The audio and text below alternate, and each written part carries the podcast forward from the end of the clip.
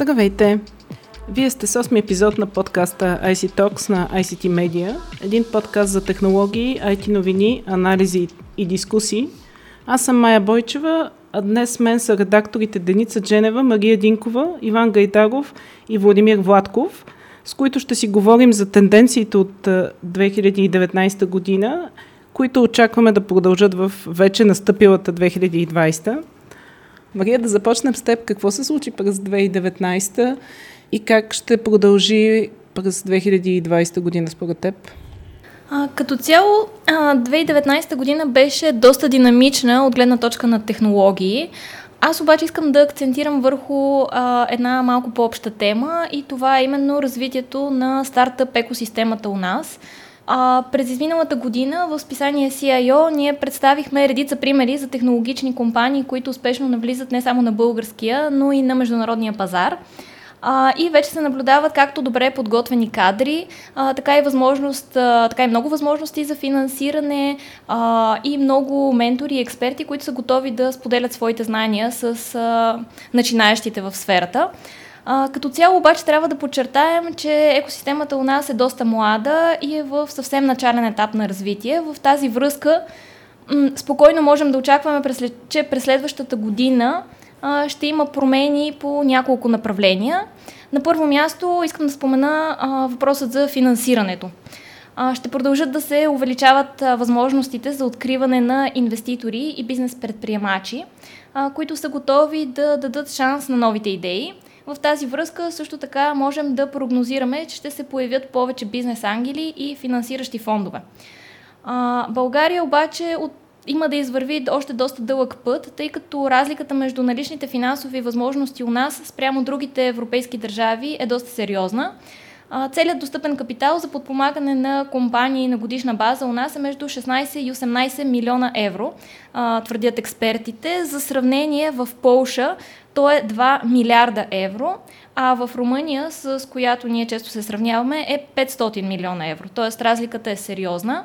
Миналата година дори Гърция ни задмина по достъп до рисков капитал заради ресурс осигурен от Европейския инвестиционен фонд на стойност 200 милиона евро.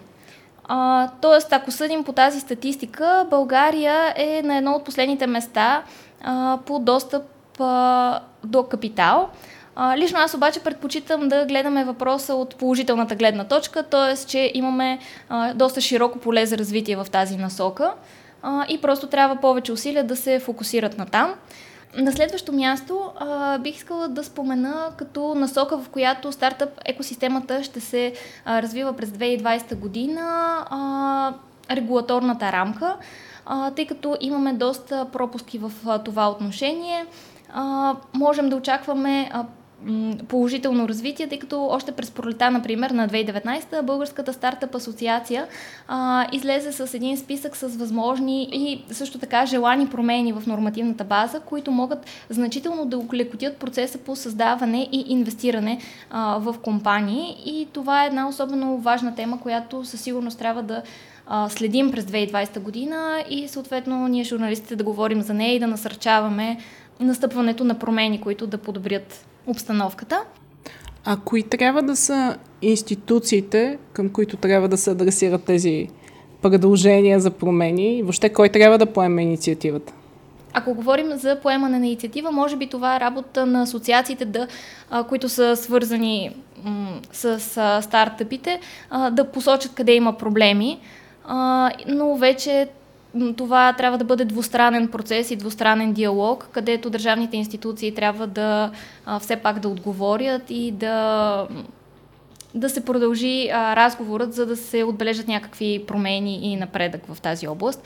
А, тъй като все пак асоциациите те имат а, могат да осигурят финансиране, могат да осигурят специалисти, които да подпомагат, а, но когато самите процеси административни са твърде а, сложни, тромави, бюрократични като процедура, няма как, а, нямат власт над това, да го кажем. Добре, а в кои ниши се развиват а, и сектори се развиват българските стартъпи? Изкуствен интелект, блокчейн, проптех, изборявам.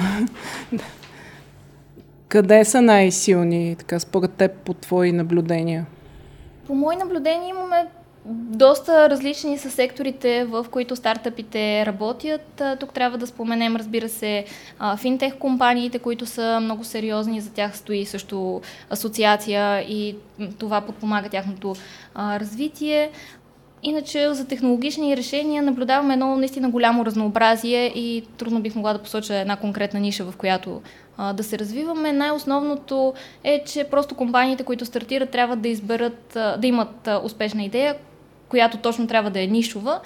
И това е, като цяло, това е ключа за успех, но няма една точна ниша, която винаги да е успешна. А успяват ли да намерят пазар зад граница? А, една голяма част от старта, стартъпите а, при започването на своята дейност се ориентират именно към първоначално към международните пазари, а, но много от тях, разбира се, функционират успешно и на българския. Като цяло нашия пазар е малък и за да бъдат наистина печеливши, те трябва по-скоро наистина да се насочат към европейския и към световния пазар. Добре, благодаря ти. Дени, ти как видя 2019? Коя е тенденцията, която беляза 2019 според теб и която ще се отрази най-много на настоящата вече година? Това, за което на мен ми направи най-силно впечатление, ще продължа от твоя въпрос за инициативата и кой трябва да поеме инициативата. Всъщност става въпрос за опитите на нашата държава да регулира споделената економика които започнаха почти катастрофално, приключиха не толкова катастрофално, а сега доколко удачно, вече те първа ще видим. По-конкретно става въпрос за едно предложение, което дойде от Менда Стоянова от ГЕРП и Валери Симеонов от НФСБ, които искаха да, които внесоха поправка в закона за туризма, искаха да регламентират по някакъв начин услуги като Airbnb Booking.com. И първоначалното предложение, което те отправиха, беше така меко казано неприемливо, защото вменяваше на тези, които отдават апартаменти през тези платформи, задължения, които до сега не е имал изисквания към тях. В смисъл, това са физически лица, които през платформата дават краткосрочно под найем жилища. Задълженията, които им бяха вменявани, се отнасяха по-скоро за юридически лица и също така изискваха от тях да имат, примерно, оборудвана рецепция, което е по-характерно за хотел, не е за частен дом, да имат домашен телефон, да имат табло с принтирани туристически материали и така нататък. От Българската стартъп асоциация отправиха предложения, като посочиха кои са недостатъците на този проект и защо не е релевантно подобно облагане на лицата, които отдават под найем. И вследствие на това се взе решение, което за момента Доколко е приемливо и доколко ще работи, ще видим, но е по-реалистично от това, което беше предложено първоначално. Става въпрос за това, че промени се данъчно-осигурителния процесуален кодекс, с който се измени закона за местните данъци и такси.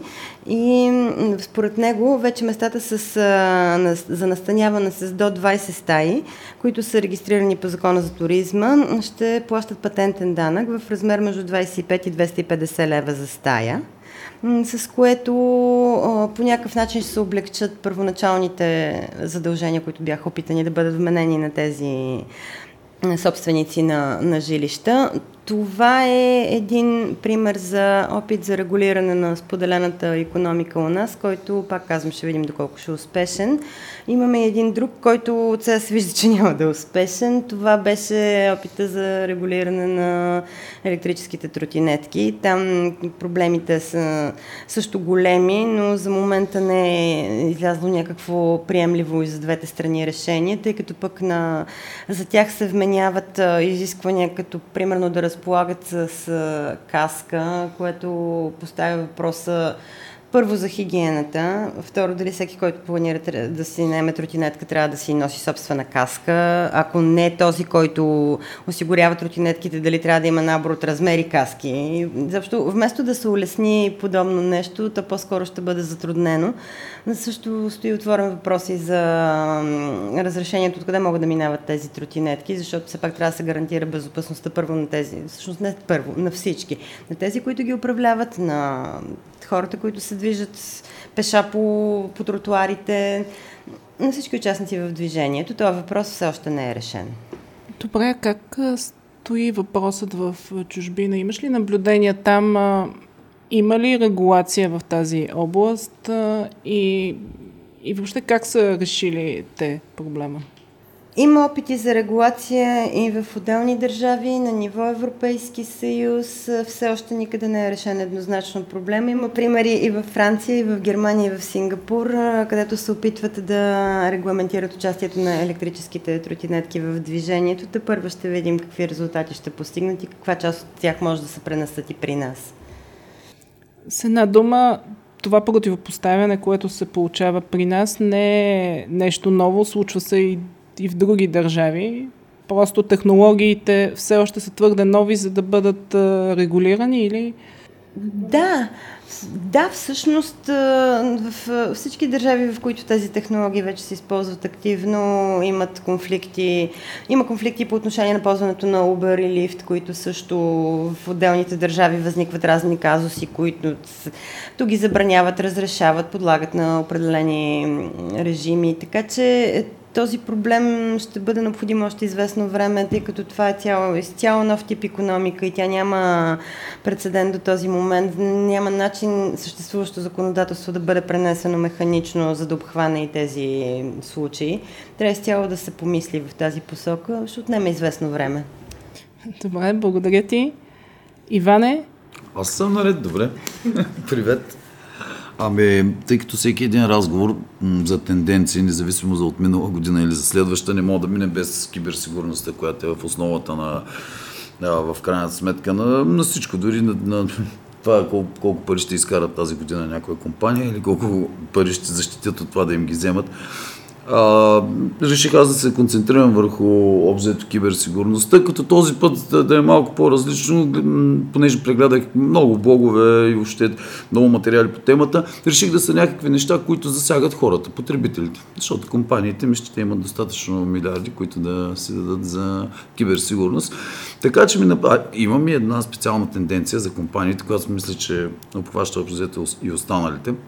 На първо място, а, променя се фишинг пейзажа, не само в България, но и а, по света. Имейла остава основен канал за атаки, но вече все по-често от края на 2018 и, в, и през 2019 тази тенденция се запазва. Се използват все повече други канали, като SMS-и, позванявания, така наречения вишинг. Общо взето тук в България много, много хора може да, им се е случило да им звънят непознати номера, номера от Малайзия или Норвегия или произволни, произволни общо взето локации които те като дигнат или не дай си Боже, ако не вдигнат, а после си помислят, че някой ги търси наистина по работа и звъннат, това им се отразява изключително негативно върху месечната сметка и това си е един нов канал, който набира, който набира все по-голяма скорост. А специално в България Общо взето миналата година през известно време тук се появеше някое съобщение, примерно дали ще е от финансова институция, банка или застраховател, в което, което гласеше, моля не отговаряйте на ери си какви имейли, те не са изпращани от нас, което значи, че просто тяхната система също е била пробита. Така че ние тук имаме също немалко примери за промяната в този пейзаж.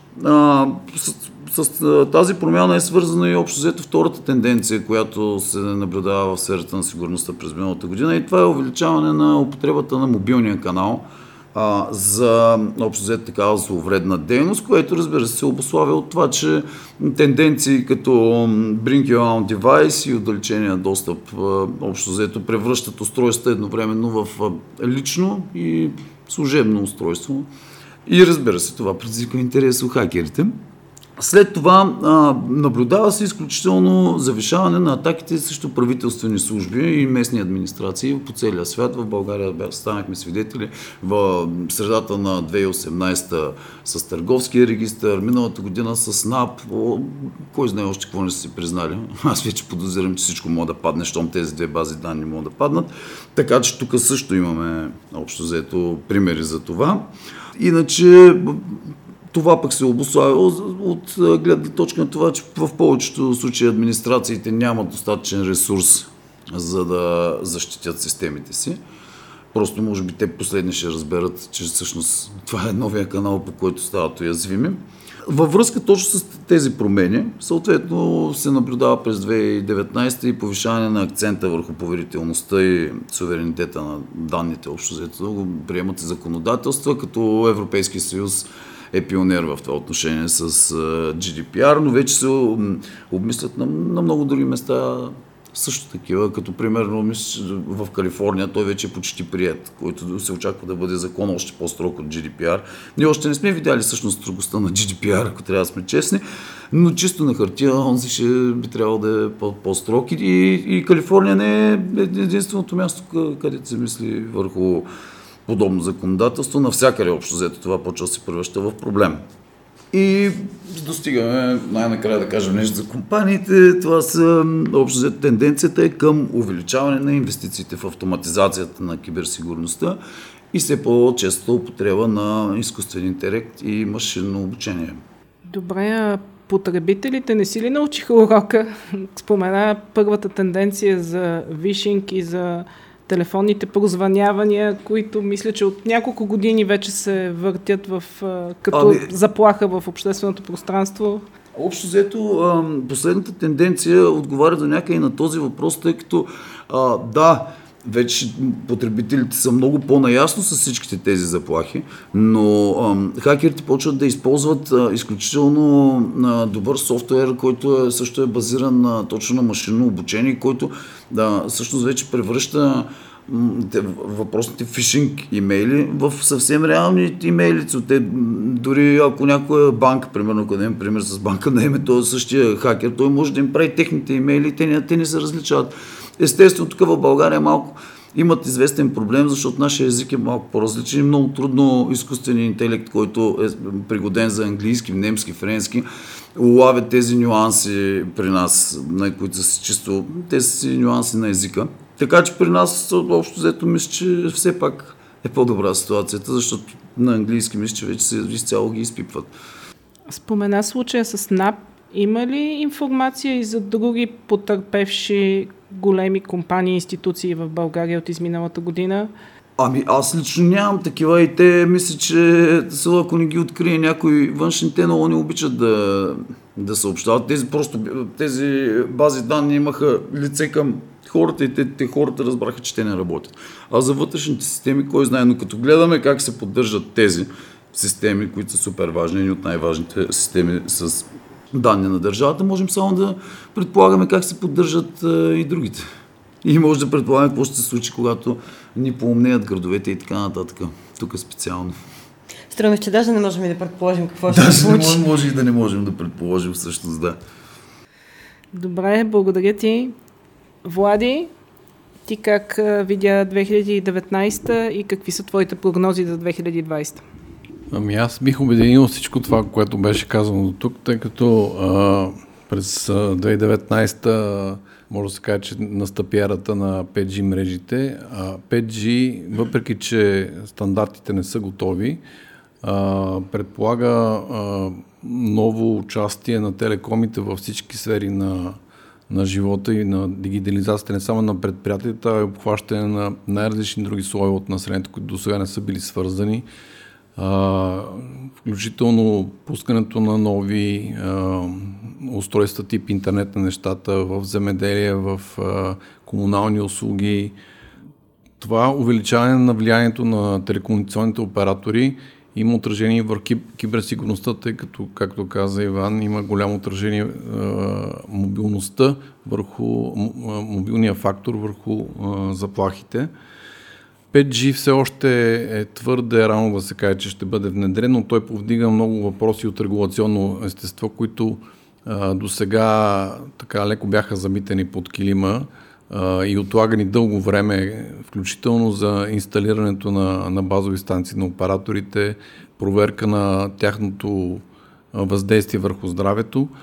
А, сега с навлизането и по-скоро с, с говоренето за 5G, тези проблеми а, така някакси се изостриха и се включиха много различни страни в дискусията. По, отношение на 5G Европа така или иначе все още изостава, а, но той, това е м- все пак някакъв реален процес, тъй като и в света 5G не се внедрява а, в стандартния си вид, а, а някакъв предварителен стандарт, така наречен non-standalone който използва 4G мрежите като опорна мрежа, 5G са само крайните устройства. В същото време 5G устройства са твърде малко и на брой, твърде ограничени като функционалност, за да могат да се почувстват истинските ползи от 5G мрежите. Също времено 5G мрежите ще са полезни по-скоро за, точно за индустриална употреба, не толкова за крайните потребители, които в много страни, включително в България, са доволни от скоростта и услугите, които се предоставят през, през тези 4G мрежи. В България имаме едни от най-добрите покрития на 4G мрежи, така че и нашите оператори по-скоро с демонстрациите, които правиха на 5G, показаха възможност да внедрят технологията, когато тя бъде вече наистина реално готова за, за внедряване и по-скоро в момента се търсят реални сценарии за индустриална употреба. Т.е. те се опитват да, да станат партньори с с индустрията от различни сегменти, било от промишленост, било то земеделски, било медицина, музикална индустрия, в които отделни предимства на новата технология биха били наистина полезни и биха донесли повече пари или повече влияние на тези съответни индустрии. Това поставя въпроси за въздействието на, на новата технология върху така наречената умна економика и умни градове, в момента също има доста други технологии, които се използват за свързване на умните неща. В бъдеще автономни автомобили или умни светофари, умни други градски системи ще, трябва да разчитат именно на 5G технологията, тъй като тя е по-надежна и по-дорако устойчива, така да се каже, т.е. няма да прекъсва толкова лесно все повече се говори, че и пожар, пожарни служби, служби за пожарна безопасност, полиция, военни също ще разчитат на 5G технологиите, тъй като те ще им предоставят някаква част на, част на 5G мрежа, някакъв сегмент от 5G мрежата, който ще е достатъчно устойчив за, за комуникация. А по отношение на 5G, втория въпрос е за, за сигурността. Сигурността беше поставен под въпрос именно търговската война между САЩ и Китай, в което най-известно замесеното име на Huawei, макар че ZTE също пострада доста сериозно преди две години, като на първ поглед изглежда, че това е единствено някакъв кос за решаване на търговския спор, именно за, за мита и други неразрешени търговски въпроси между САЩ и Китай, но се отразява изцяло в целия свят и върху производители на телефони, и на мрежи, и на, и на правителства, и на регулатори. И в момента специално Европа е предприяла някакъв междинен подход. Всяко правителство да изработи такива правила за допускане на на доставчици на телекомуникационно оборудване, които да отговарят на определени критерии за, за сигурност. Как и какви са написани тези правила, как ще се спазват, как ще се доказва спазването им, аз не мога да, не мога да коментирам, тъй като общо тия въпроси се решават на тъмно. Но а, ще видим до година, ако, ако се реши примерно търговския спор между САЩ и Китай, каквито имаше индикации в края на годината, как изведнъж може да се окаже, че Huawei е много добър доставчик и може спокойно да доставя мрежи навсякъде. А, при нас също използват оборудване на Huawei, като се разграничават, че използват Huawei само в частта за радиодостъп, т.е. мрежата, която нали, осигурява само връзката между мобилния телефон и и антената и не събира никакви други данни. Данните, които се обработват са на други, на европейски най-вече производители, така че няма, няма, гаран... няма заплаха за, за сигурността на данните. но и това ще видим в бъдеще, тъй като а, при приложение на, на тези мрежи в, в промишлеността вече не е много ясно каква част къде се обработва.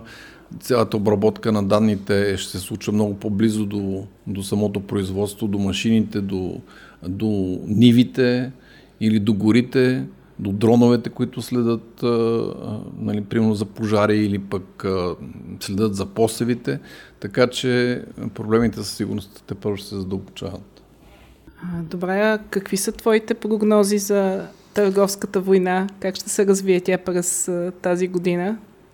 Честно казано, един анализ, който четех, той търговската война е общо доста по-различно от технологичните новини, които ние следим но се очаква, че президентските избори в САЩ ще повлияват върху поне някакво временно примирие в тази война и съответно и в момента се предприемат на различни действия за облегчаване на режима на рестрикции спрямо Huawei, примерно най-вече да могат да работят с различни американски компании.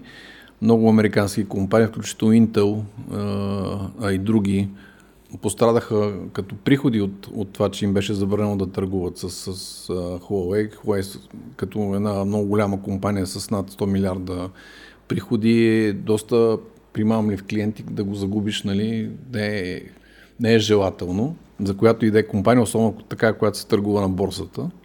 Затова предполагам, че ще бъде някаква година на временно примирие, по-скоро. Е, едва ли до решаване, тъй като тези търговски спорове са много, много сериозни, много задълбочени.